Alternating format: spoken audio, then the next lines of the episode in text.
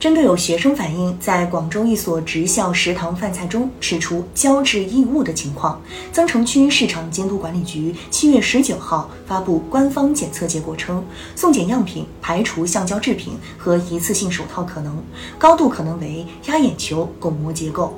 七月十七号，有学生反映，在广州一所职校培训期间，有同学在食堂饭菜中吃出胶质异物，而校方回应，该异物是鸭子的眼球膜。七月十八号，涉事学校所在地增城区市场监督管理局向媒体通报称，该局了解情况后，立即会同区相关部门及属地镇街开展调查，并责令涉事食堂关闭，密切关注就餐培训学员身体状况，相关样品已妥善封存，并移交第三方权威机构检测中。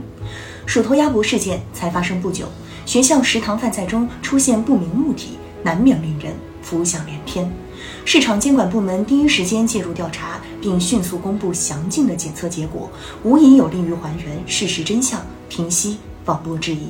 相比之下，身处舆论漩涡之中的涉事学校在此次风暴中的表现差强人意。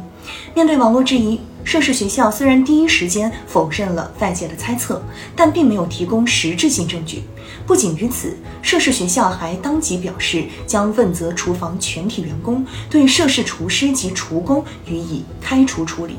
目前的检测结果还了学校一个清白，同时也证明学校厨房员工遭遇了冤案。既然学校已经初步认定异物是鸭子眼球膜，为什么不能等待一下最终检验结果，而是急于问责，甚至开除厨房员工呢？从学校的角度考虑，这或许是为了展示一种雷厉风行、刀刃向内的态度，以此来表达对食品安全的重视。但是从旁观者的角度来看，如此草率的处罚决定，更像是以委曲求全的姿态向舆论示弱，由此很容易引发进一步质疑。如果学校没有问题，为什么要处罚厨房员工？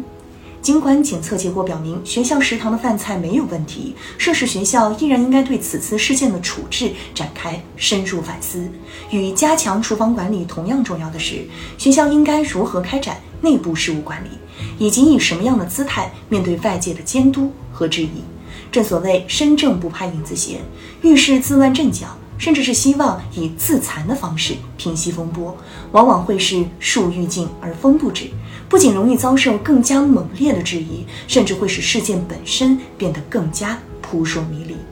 在最终结论出炉之前，不妨让子弹先飞一会儿，这是此次事件留下的教训和启发。